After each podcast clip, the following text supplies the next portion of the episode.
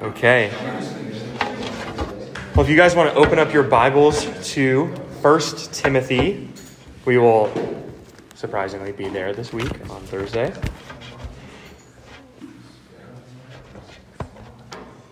And we will be just picking up at the very next verse. And this week, we will be going exactly one verse deep into 1 Timothy. So we'll make one more step in the right direction towards the end of the book. Uh, but as you're going to see, we're going to lay down some foundations which are going to become very relevant for really the next six verses as we try to navigate a rather thorny section of text that, uh, if you just Google it, you will find out very quickly that this is far from unanimous in terms of interpretation. So, uh, 1 Timothy chapter 2, and I will just read verse 8 because we'll be talking about that broader context. I desire then that in all places the men should pray, lifting holy hands without anger or quarreling. Let me just say a word of prayer and then we will get into our study. Father, we thank you for this time where we can gather under the ministry of your word uh, to be edified, uh, encouraged, uh, and uh, ultimately, Lord, refined by your word. We confess often that uh, we bring our own uh, evaluations to your text. Uh, we often hold it in, in judgment. And uh, with modern eyes, we look back thousands of years ago and uh, think about how th- some things could have been said differently.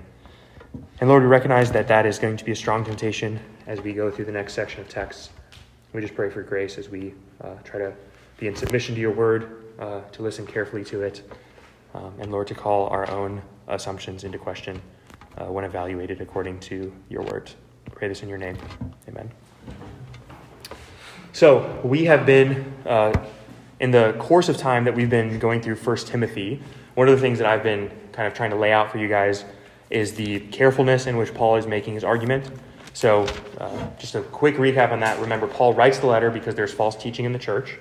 He writes the letter to Timothy, who is, we're going to find out in a chapter or two, is the elder of the church. He's the one who's in charge uh, uh, or responsible for the theological guardianship of the church and also for the preaching of sound doctrine and, and a whole host of things, even some things like holy living.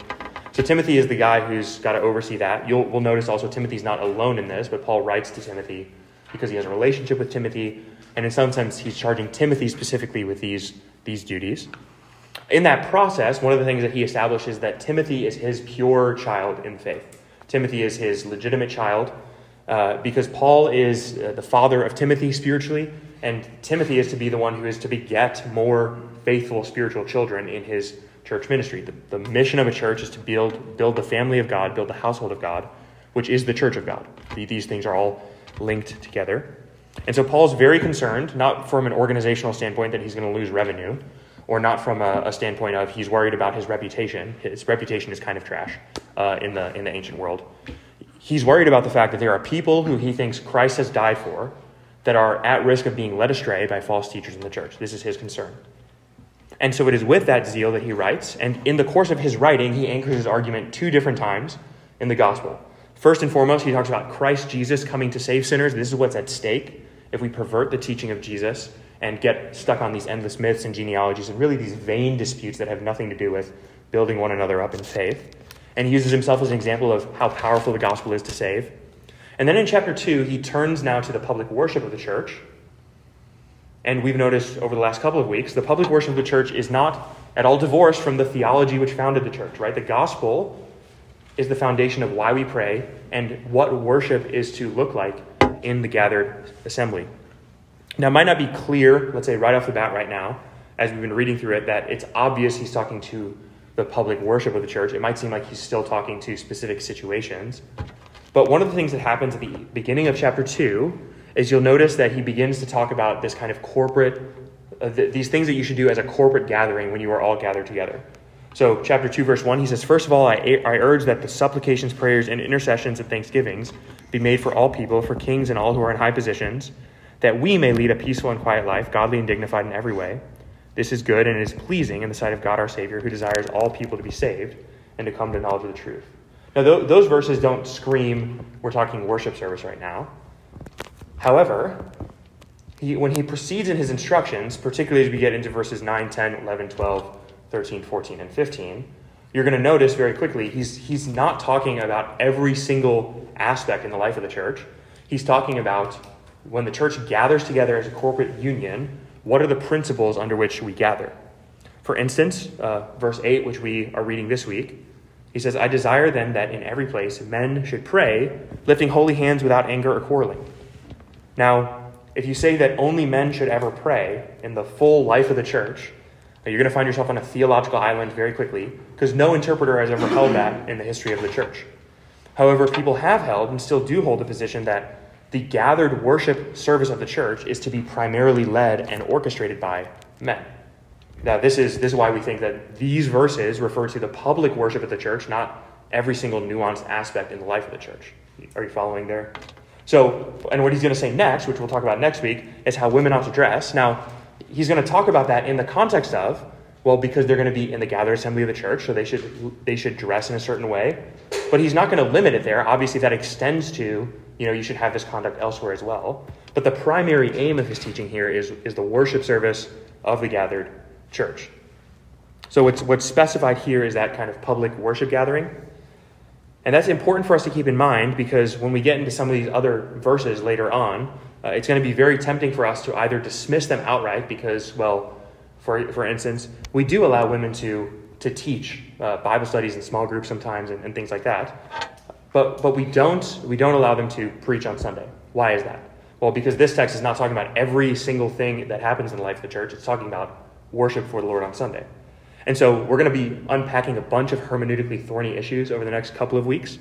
And so it's important for you to know on the front end that we have this kind of foundation in the fact that this is talking about the public gathering of the church. This is a historically viable and, uh, in many senses, common interpretation. That what Paul is doing here is telling Timothy how the church ought to worship God. He does that first by anchoring worship uh, as something that the church does to intercede as a congregation for its rulers, for its authorities. And then he's going to say that the foundation of the Christian worship and prayer is rooted in Christ and what he has done as our mediator, what he has done by his atoning work on the cross. And then he turns and he's going to say in verse 8, I desire then that in every place, in all churches, in every, in every congregation, that the men should pray, lifting holy hands without anger or quarreling.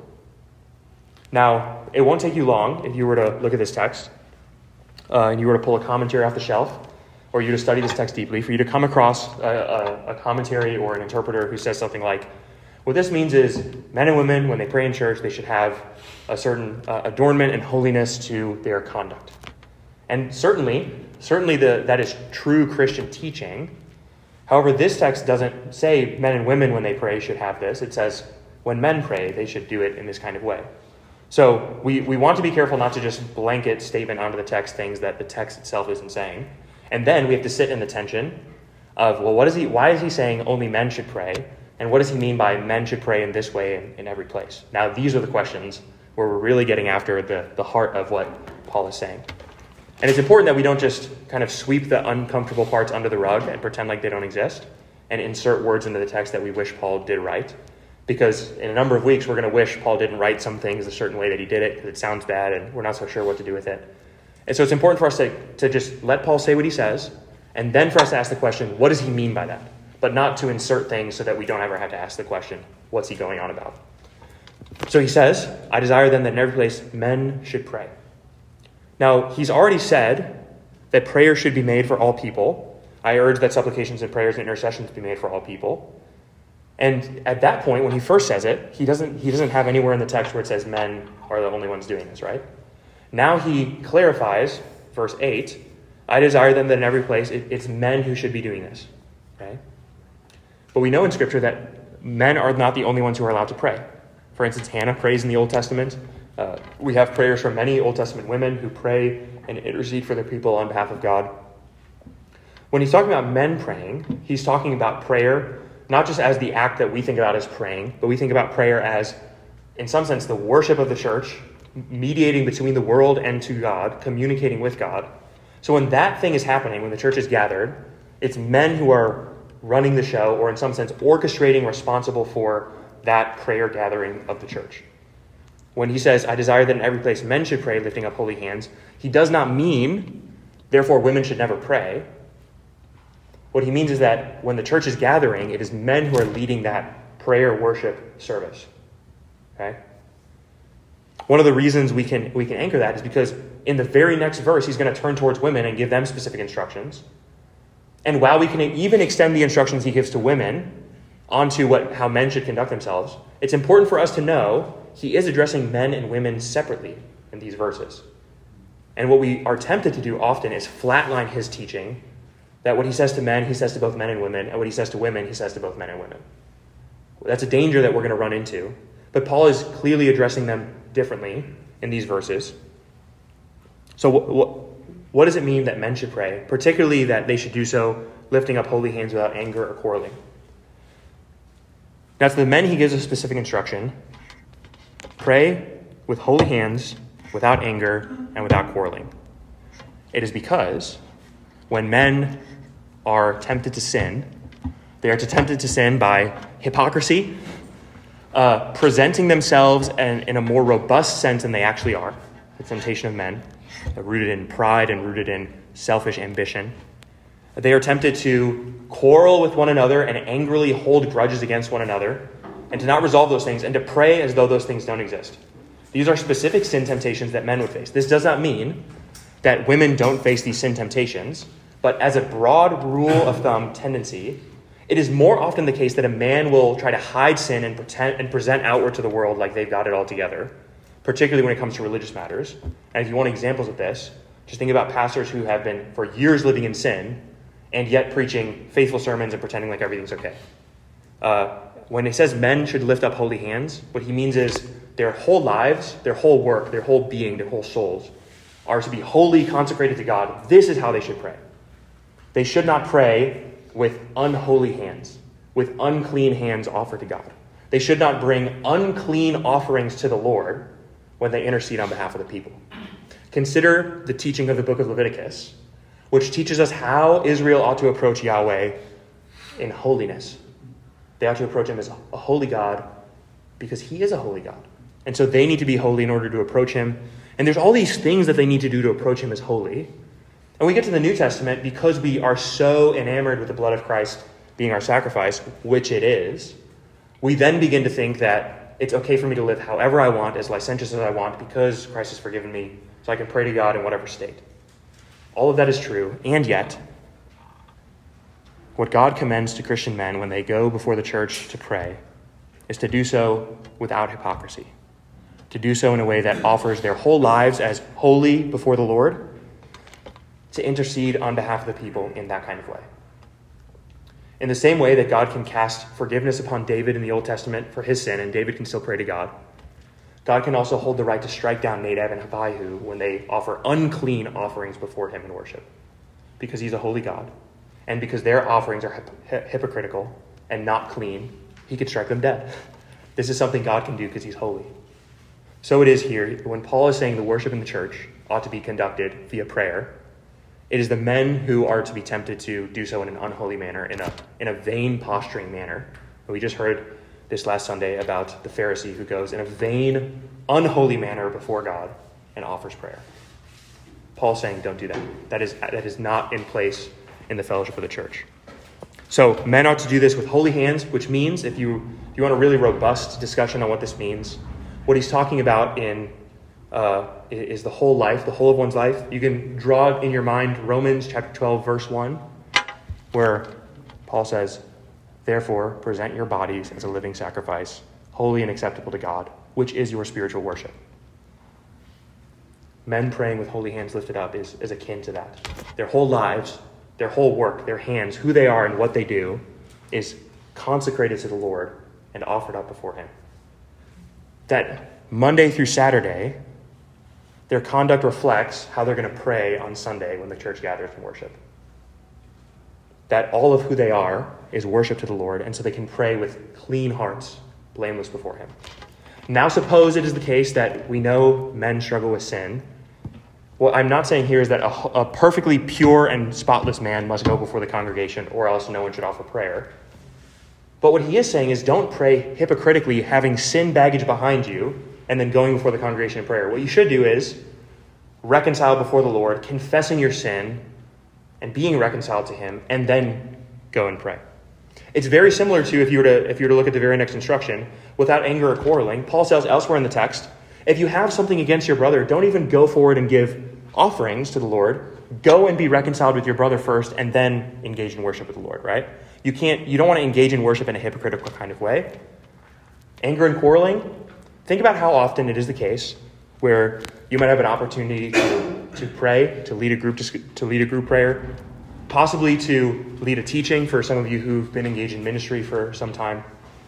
Think about how often it is the case, men in particular, where you have had something against a brother, you've not resolved it, kind of squish it down to the side, try to forget about it, and you lead the church, or you lead that small group, or you lead that other Christian in prayer as though nothing were wrong and you didn't have a quarrel. This is the kind of thing Paul is saying you should not do. Uh, you should first reconcile with other believers. If it's anger, if it's quarreling, put that to bed, be reconciled, and pray out of a reconciled frame.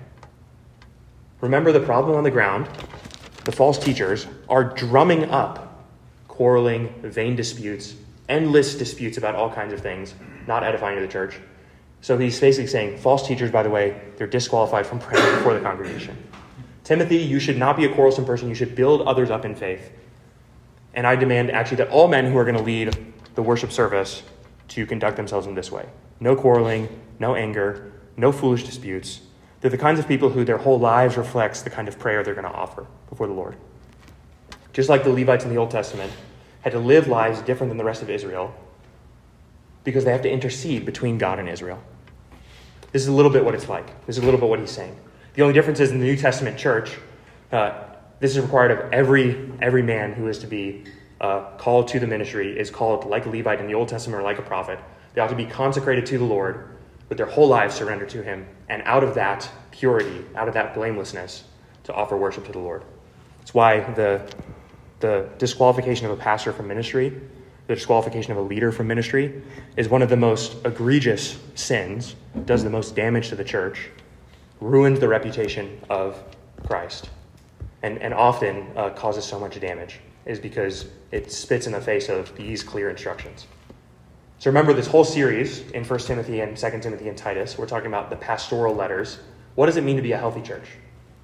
Here's a clear lesson. To be a healthy church, the people who are leading the church, who are praying on behalf of the church, who are organizing the worship of the church, they ought to be the kind of people who follow the pattern of the Levitical priesthood holy, blameless, consecrated to the Lord, not hypocritical, not the kind of people who are different Monday through Friday than they are on Sunday.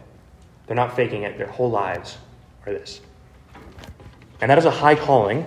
It is a really high calling. And it's, it's frankly only possible in the grace of Christ.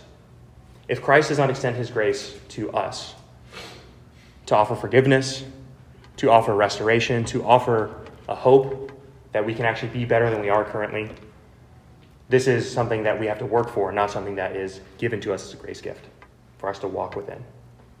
But because of Christ's sacrifice, it is out of that abundance and grace that men are called to live holy and blameless before the Lord so that they can intercede on behalf of their people, on behalf of the congregation. Now, I'm being very specific to talk to men tonight as I'm giving these instructions. That does not mean that there is nothing here to learn for women. All I'm trying to drum into you is that Paul is giving these instructions specifically to men because these are the sin temptations of men, specifically. As you'll see next week, uh, being someone who uh, embraces modesty is also something that men today could learn a lot from but specifically, modesty is a different sin temptation for women than it is for men. It's a different kind of beast. And so it is here with anger and quarreling. Men have a propensity for that that women, frankly, don't. It's a, it's a different sin temptation. And this is rooted in an idea that goes really to the foundation of Scripture that men and women are different, created differently before the Lord by His good design, not in terms of value or worth or dignity, but different in terms of how they interact with one another and with the world. We mentioned this when we did our discipleship class on gender roles. You can, you can image God in one of two ways either as a male or as a female. And there's no way to kind of blur the lines between those two to be some kind of neutral human before the Lord. If you're a woman, you can only ever engage before the Lord as a woman.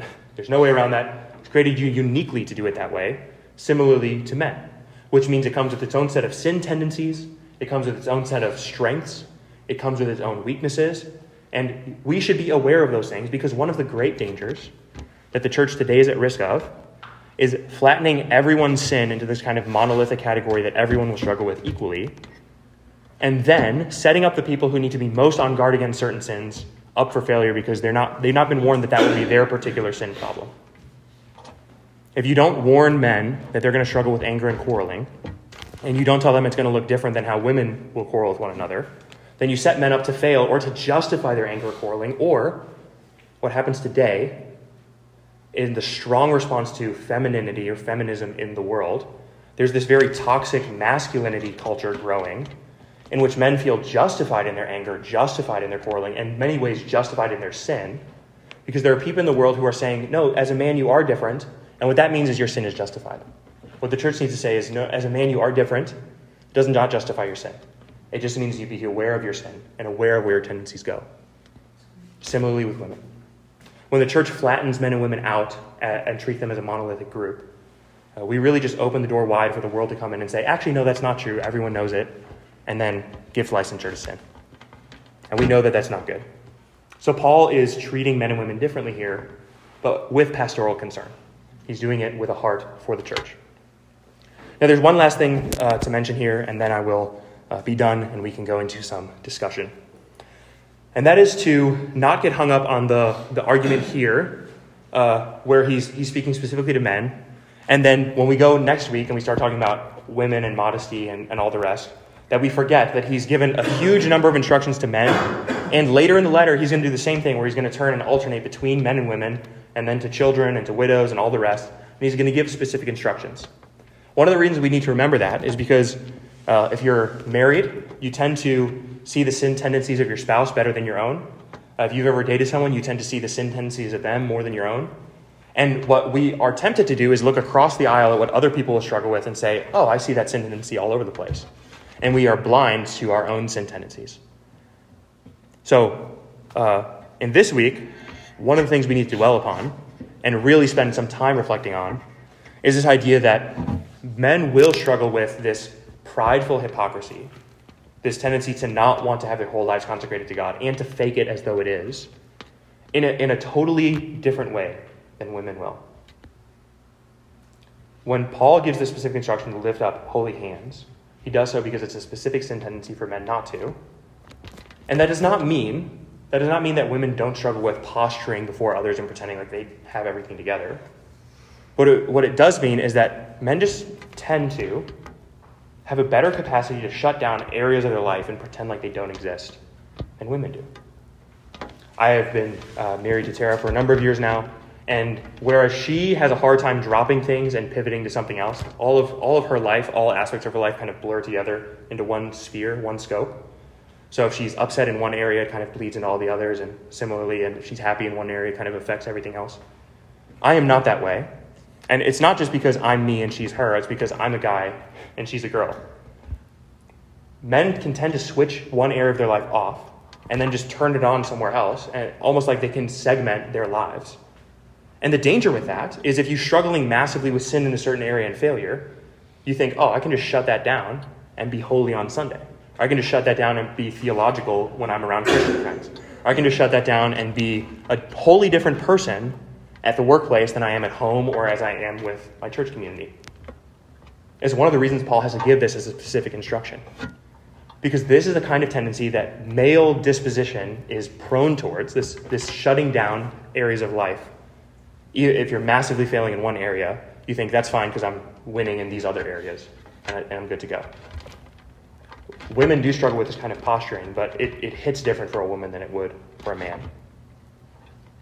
And so, one of the things, particularly I think about us as a young church, and many of you men being young men, one of the things that you need to recognize is that sin tendency in yourself.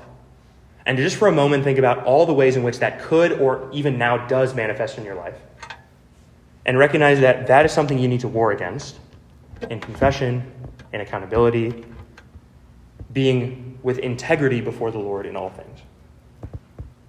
to not, to not embrace the tendency to shut down over here, where you're, let's say, failing morally in a massive way, and then turn around and pretend like you can have theological discussion about God as though it's completely separated from one another.